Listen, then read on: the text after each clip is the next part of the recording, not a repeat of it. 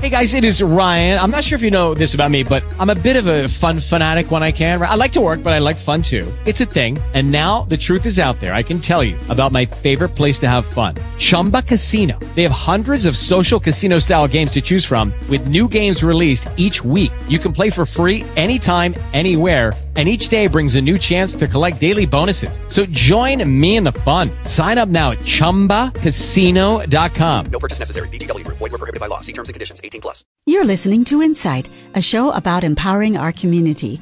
I'm Lorraine Ballard-Morrell.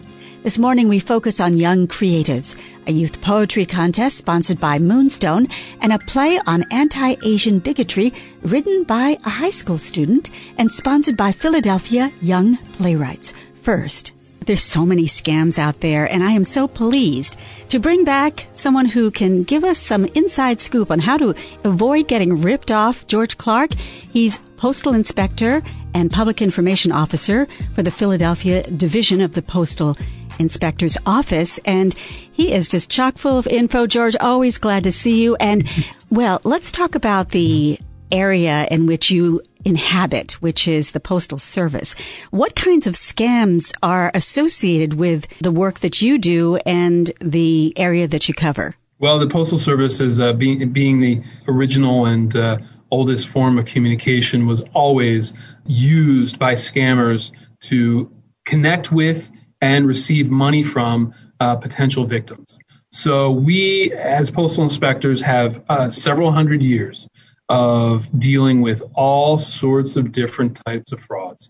And they continue to use the mail either to connect with victims or to receive checks or cash as a result of their crimes. I don't want to uh, ignore the fact that a lot of these crimes have also started, well, not started, for the last twenty plus years have used uh, email and uh now social media. The mail is is still a reliable avenue for a lot of these crooks to uh, to to pull money out of people's pocketbooks. Tell us about some of the most common scams that people can encounter via the mail. Well, the most common scams uh, are going to be some version of a lottery or sweepstakes scam, which is someone is contacted about winning a, a money in a lottery Uh, or a sweepstakes that they have never played, but because of things like Publishers Clearinghouse, which lots of people have heard of, they want to associate reality to to these these uh, scams. They're not. They're almost all not real. If you haven't played it, if you haven't uh, engaged it, if you haven't bought a ticket for it, these lotteries aren't going to be real. And what they're going to, every time, they're going to ask you to send money away to pay taxes or something along those lines. Taxes, fees, upfront costs, just to get that million dollars or ten million dollars or whatever the number is that you think you want. The other big category of frauds that we see are, are romance scams. And that has really popular, become very popular, or, or I should say easy to do with social media and a lot of the dating websites. And it's pretty much what it sounds like. Someone getting engaged uh, communication-wise with uh, someone on the other end of a, a, c- a computer, and falling in love with that person. And, and it is all a big lie. And once the perpetrator feels that they have the trust of the victim, they'll start asking for money. Um, and the stories are are always some version of, and I, I'm, I'm going to be very general here, but they're always some version of, I'm an engineer, I'm a doctor, uh, I'm a lawyer, and I'm doing some good work, whether it's building a children's hospital, a new bridge, a water for, purification system in some far-off place of the world, and I've suddenly run into, or the project has suddenly run into some money problems, and uh, can you help me? There are many red flags one should probably see before you even get to that uh, that point of dissecting um, whether it's realistic that someone who's building a bridge, and I'm using real examples here that I've dealt with, um, in, in uh, actually needs money from someone here in the United States to help them complete that project. These are are common, and and some people fall victim to the tune of five hundred thousand dollars in these cases. Now, wow. That's probably an outside example, but thousands of dollars often disappears. And anytime you are told to send money or asked to send money, you just have to pause for a second. Does this seem right? Does this feel right? They need money from me to pay the customs official off. That's another common one. I've run into customs problems and they're demanding money from me. Is that is that really how it works? You you I send you cash and you're going to pay this customs official off? Which which takes us to money mules, which often are in between the victim and the perpetrator. And many of these money mules, and, and let me just define money mules for you, Lorraine. It's it's basically someone who receives money from a victim and forwards it on to a bad guy. And most of the time, these money mules are victims themselves, and they don't understand that what they are doing is helping facilitate the theft of money. Um, not always. Sometimes they know exactly what they're doing, but most of the time they're victims.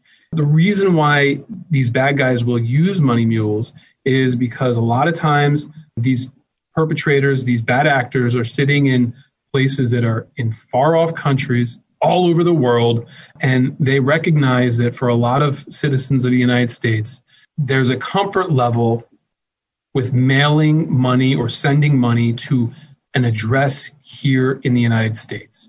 Even if it doesn't make any sense whatsoever, it, people are more comfortable mailing uh, or sending money somehow to another individual here in the U S rather than in Nigeria or Liberia or the Philippines. So they use these mules as a, as a sense of comfort for the person who's about to be victimized to send their money to. That's a major red flag. If if the person you're dealing with is allegedly running a lottery, the the Spanish lottery, we'll say the Spanish lottery, or the Jumbo Lottery of Japan, and they're asking you to send fees to an address in in the United States that we have no, here in Philadelphia, if if you're asked to send money to Texas for a lottery that's allegedly taking place in Japan, that's a real big red flag. I mean, that doesn't make any sense. I mean, just on its face, right? It doesn't. And that's don't send the money. The other thing is, you know, if you're dealing with a romance uh, situation where you're in love with an engineer building a bridge in Turkey, and I need you to send money to my friend in Florida, they'll get the money to me. You know, it's a red flag that they're asking you to send money to begin with. It's another red flag that they are going to ask you to send money to some alleged friend who will facilitate paying off whatever they need done mm. in another state in the United States. So, George, um, there's also another scam that you've told us about in the past, and I think it's called reshipping. Is that it? Those shipping scams? Reshipping scams. Sure, sure. Yeah, absolutely. What is that? Often what will happen is people will be asked to be, they'll respond to a work at home ad, usually posted on Indeed or Monster, you know, any number of uh, classified websites. And, you know, all you have to do is stay home, we'll pay you well, the ad will read. And what you have to do is, in these scams, they'll ask you to receive packages, open the box up, inspect what's inside. I mean, that's the that's the job, alleged job. Mm-hmm. And then put a label that they will have emailed to you back onto the box and put it back into the mail stream. And the reason that that's done is that a lot of the items that are passing through this reshipping process, that we call it, are purchased with stolen credit cards. Now, low-level credit card security, uh, and I am no expert in credit card security, but you know, my understanding is very low level, is that they'll match up credit card companies or the security services that they provide or that merchants buy when they're processing orders, is they'll match up a credit card number to an address. So if you are sitting in the Ukraine using a stolen credit card of a, that belongs to or should belong to a U S citizen, asking for an, an Apple Air uh, computer or AirPods or, or something like that, be sent to the Ukraine using that credit card that sh- should come back to a U S citizen, it's going to put a red flag, if not stop that transaction from going through. But if you have it shipped to an address in the United States, the credit card security might not, I mean, and this is all done through computers, um, but it might let that transaction occur. And so then the person here receives it, they inspect it, they put a new label on, and they reship it, and off it goes to Ukraine. And this all happens pretty quickly uh, before the credit card is identified as stolen, or before the credit card identifies that credit card as being compromised and puts a uh, you know a kibosh on the payment itself. And believe it or not, I mean, it still can take a couple days for these payments to process through Uh, the back channels of the processing system. Right. So, oh, so you're actually kind of like an accomplice to a crime and you don't even know it. Now, there's, I'm sure in your job as inspector, you've seen some pretty sad stories what do people do if they are, in fact, a victim of one of these many scams that you mentioned? Uh, well, what they should do is they should stop being victimized immediately. Once they recognize that, they can go on to our website, U S P I S dot gov. They can go on to the F B I's website. They can go on to the Federal Trade Commission's website. They can contact our local police department. And hopefully, at some point, all those complaints will be merged. So they can go on these websites and file complaints. It's important that people do so. I mean, we often are, are we hear that people file complaints and they never hear from us. And that might be true, but what happens is, you know, at least for us, and I'm sure for the other agencies, they get inundated with complaints, and there might be not, not be a whole lot that's actionable on the complaint. But what does happen, and it takes time, is the complaints are compared against other complaints that come in. If either through human research or through the pro the computer programs that we have analyzing our complaints can match something up and start matching complaints up, then all of a sudden we start getting a pattern uh, and we might start identifying leads that, that suddenly pop out from those complaints mm. uh, and start making sense. So it's still worthwhile for people to file those complaints, because even if you don't Just hear directly about your case, it could contribute to the investigation that will finally get the bad guy. Absolutely. Well, certainly the best thing to do is to avoid being a victim. And one of the best ways to do that is just to be well informed. And National Consumer Protection Week is February twenty-eighth through March sixth. And it's a time to help people understand their consumer rights and make well-informed decisions about money, and certainly to help raise awareness about potential scams.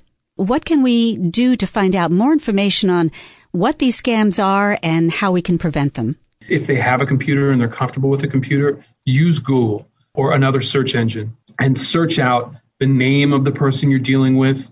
If it's a lottery or sweepstakes, the lottery or sweepstakes you're dealing with. If there's an address involved, you search out the address. And hopefully what you'll find, and if there's a business involved, search out the business name. And hopefully what you'll find is you'll find other people complaining about them. You'll find like red flags that should put it to bed for you. I want to thank you so much for raising our awareness for all these scams that are out there. And remember, the bottom line is if it's too good to be true, it's probably not true. And and that goes to show that uh, we really need to be very aware. And that's what National Consumer Protection Week is all about. George Clark is a U S Postal Inspector and Public Information Officer for the Philadelphia Division of the U S Postal Inspectors.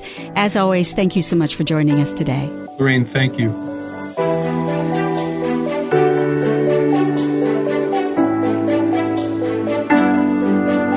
You're listening to Insight. We were so inspired by Amanda Gorman.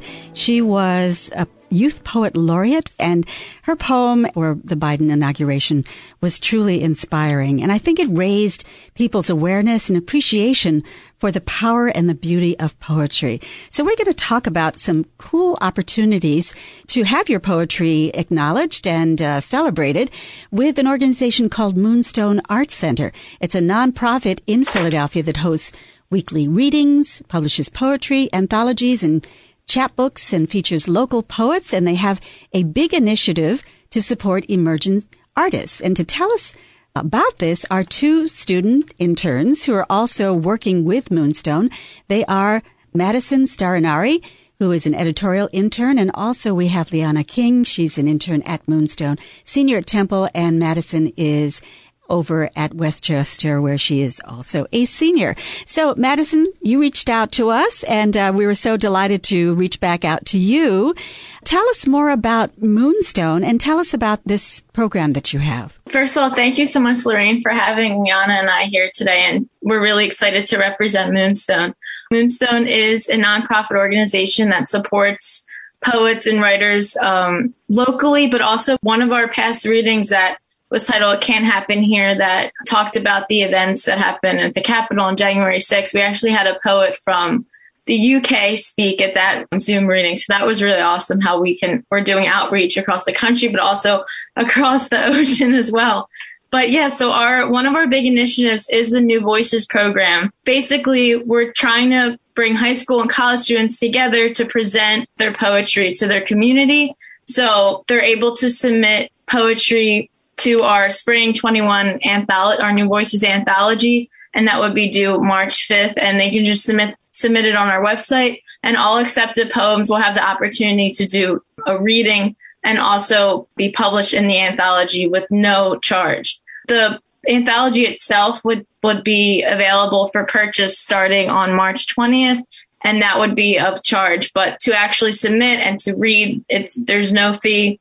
Our whole thing is we want to supply a platform for younger poets, integrating them into the larger Philadelphia poetry community and helping them become aware and appreciate poets from outside of their communities as well. And we really want to increase their ability um, to communicate and present to a wide range of audience for whoever attends the New Voices. We have a reading every third Saturday of the month, a New Voices reading. Liana, um, you're also involved with Moonstone, and you are a young person. You're a college student. And I wonder if you can talk a bit about, you know, what it means to provide this platform for these young poets. I think that, as we saw with Amanda Gorman, uh, it doesn't matter how old you are, through the very simple process of putting these words together a- into a poem. And I wonder if you have any thoughts on that. I think that's a very insightful take on young people's position, special positionality within the poetry community, because, you know, I think that often young voices are kind of categorized as young as. Lucky Land Casino, asking people, what's the weirdest place you've gotten lucky? Lucky? In line at the deli, I guess? Aha, in my dentist's office. More than once, actually. Do I have to say? Yes, you do. In the car before my kids' P T A meeting. Really? Yes. Excuse me, what's the weirdest place you've gotten lucky? I never win and tell. Well, there you have it. You can get lucky anywhere, playing at Lucky Land Slots dot com. Play for free right now. Are you feeling lucky? No purchase necessary. Void where prohibited by law. eighteen plus. Terms and conditions apply. See website for details. Kind of in a different category of understanding the world. But if we think about it, and if we actually pay a little bit of attention, we see that younger perspectives, new voices actually have a lot to say about what's going on in the world, and kind of have a really unique and really valuable perspective if we just kind of give them that platform. And so, yeah, it was really exciting and awesome to see Amanda Gorman get so much, you know, love and celebration surrounding her voice. And so that's kind of our aim here, is to kind of allow emerging poets to have their voices be celebrated and published, and kind of give them the opportunity as individual poets, as writers on their own journey, a kind of opportunity to enter into the larger poet community and kind of find their footing there for a longer life of involvement with poetry. Yeah, I love what you say. And I think that, uh, that my own personal take is that we always have something to learn from young people. I know that in my entire career, the best things that I've learned, some really wonderful things I've learned from my interns. And I think that if we always keep our minds open to the wisdom of young people like yourselves and like the poets that are going to be involved in this program, then we have so much to learn and so much that will will help us and, and help us understand the world a little bit better.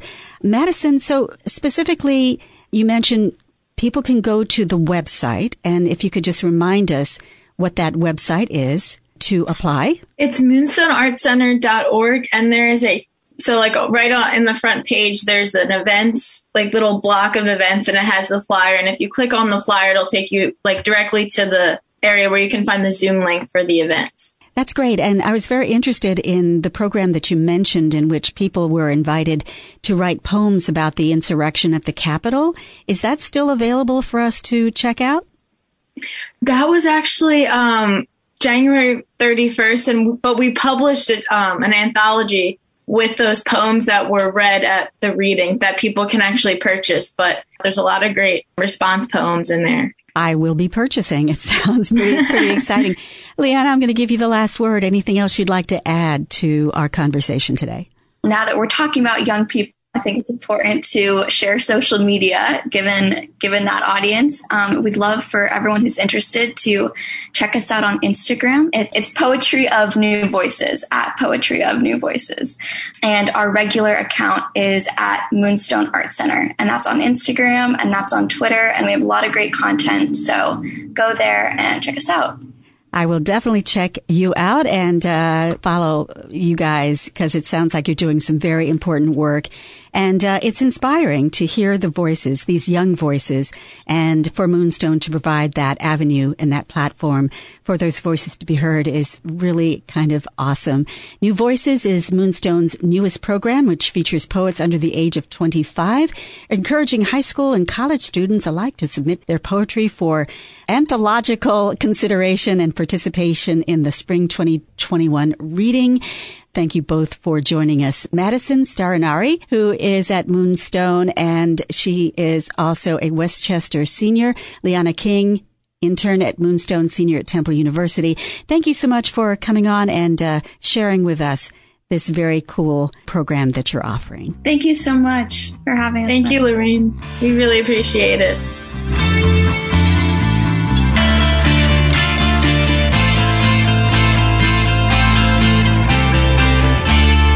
Has seen a recurring history of socially entrenched racism towards Asians. The roots of anti-Asian sentiment in the U S can be traced as far back as the concept of yellow peril and the Chinese Exclusion Act that treated Asian immigrants as threats to national security in the eighteen eighties. But of course, they resurfaced on a large-scale level last year after reports traced the origins of the coronavirus back to China.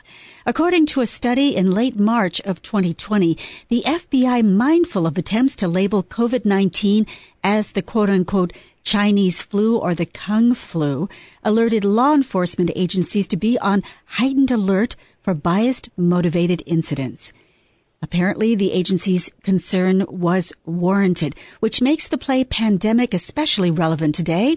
Produced by Philadelphia Young Playwrights, Pandemic is a politically charged piece that explores racism both externalized and internalized through the eyes of two very different generations, the nineteen thirties and modern day twenty twenty. Joining us is the playwright of Pandemic, Katie Liu, who is a junior at Wissahickon High School, and Lisa Nelson-Haynes, who is executive director of Philadelphia Young Playwrights.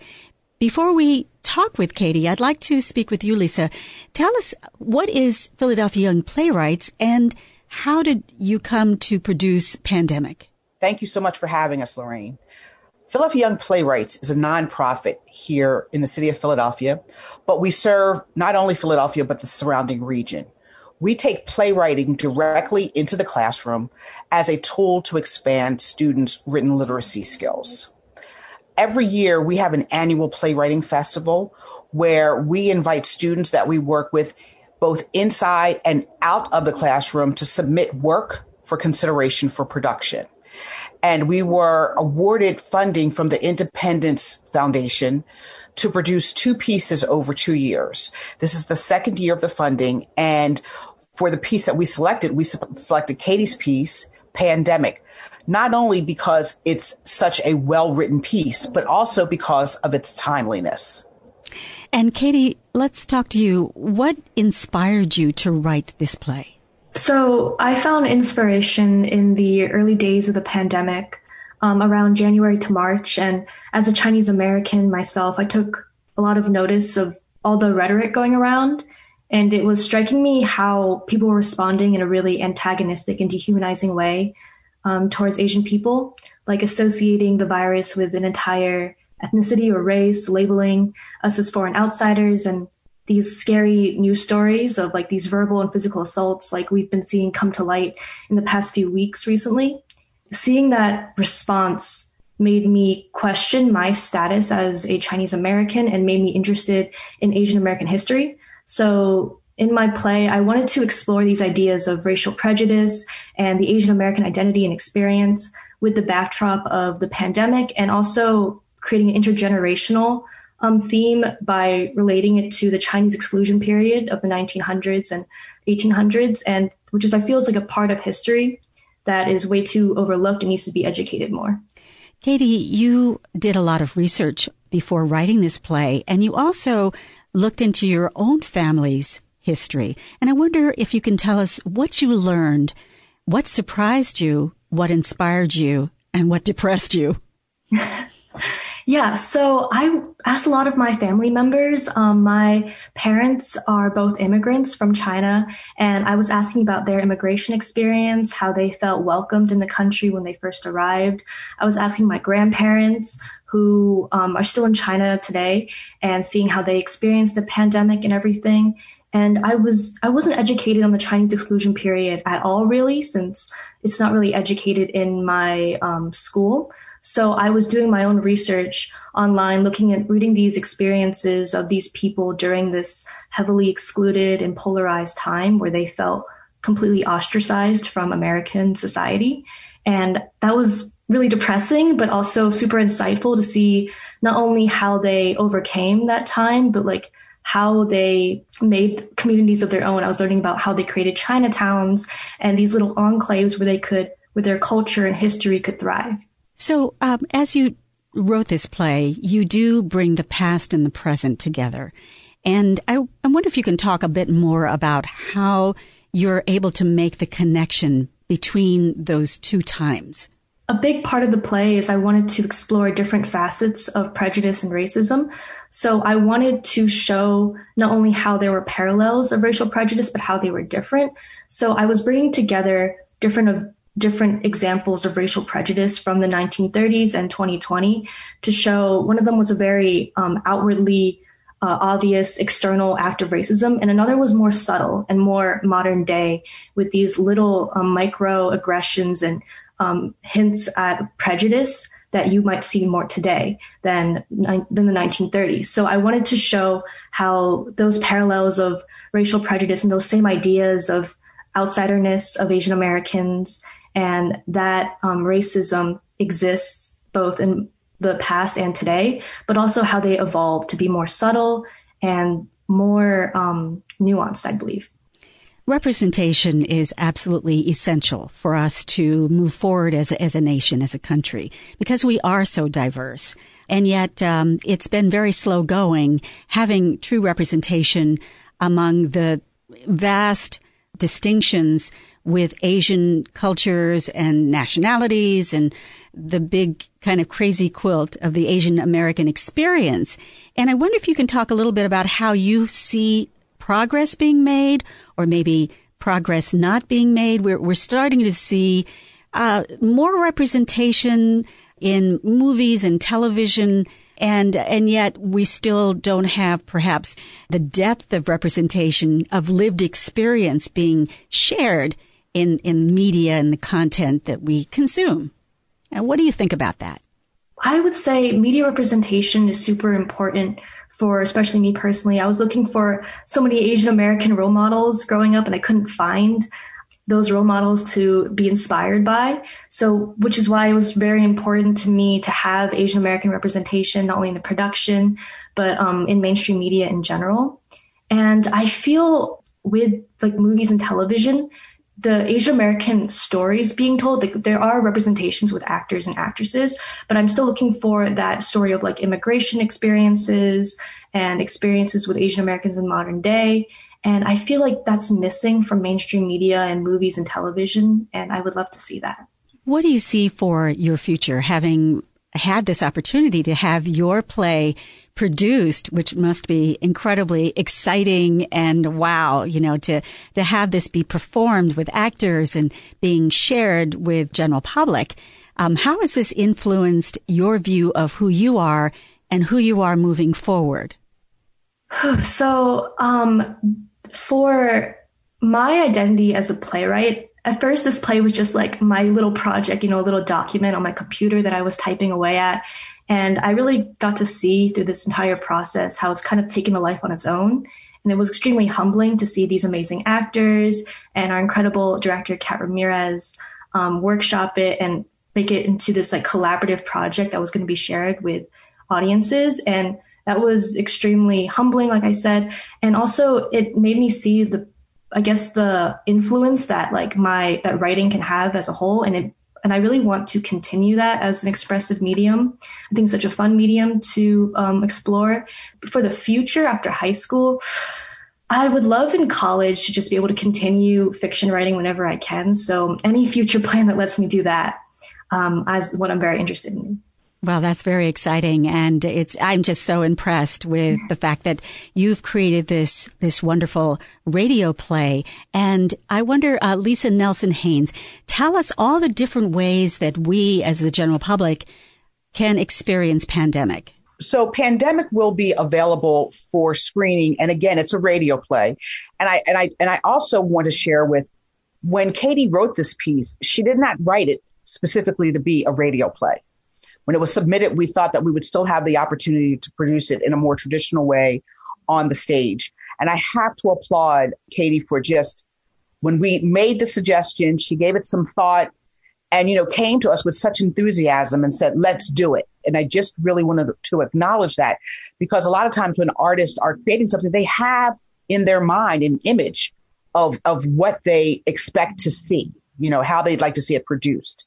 And Katie really embraced the idea of this being a radio play, which is a first for us. This is the first radio play that we've produced, and we've learned a lot through this process. So it will be available for listening via YouTube. Your listeners can go to philly playwrights dot org, and they can reserve a spot to receive a link to the actual piece that will be available through February twenty-eighth for people to listen anytime at their leisure during that time. It's pay what you can, because we really experience, we really want people to understand that access is what's most important to us. It's access to the work, to the creativity, to the brilliance of our young people. That's what we want people to be able to go and listen um, to how this work has come to life in this new way. Mm, what a wonderful gift that you provide to young people, and really to us, to be able to showcase the brilliance of people like Katie, and I'm sure so many other young people that you've awarded the opportunity to produce their plays. So kudos to you. In general, the website for Philadelphia Young Playwrights is philly young playwrights dot org. Thank you so much for joining us today. Katie Liu, playwright of Pandemic, and Lisa Nelson-Haynes, who is executive director of Philadelphia Young Playwrights. Thanks so much for joining us today. Thanks for having us. Thank you.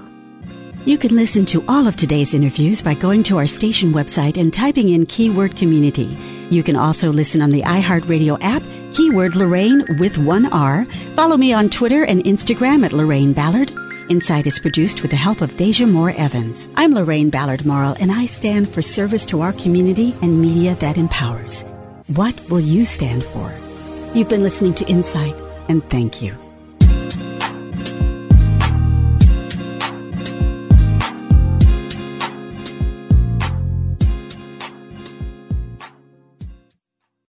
Lucky Land Slots, you can get lucky just about anywhere. Dearly beloved, we are gathered here today to... Has anyone seen the bride and groom? Sorry, sorry, we're here. We were getting lucky in the limo and we lost track of time. No, Lucky Land Casino, with cash prizes that add up quicker than a guest registry.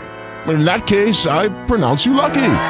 Play for free at Lucky Land Slots dot com. Daily bonuses are waiting. No purchase necessary. Void where prohibited by law. eighteen plus. Terms and conditions apply. See website for details.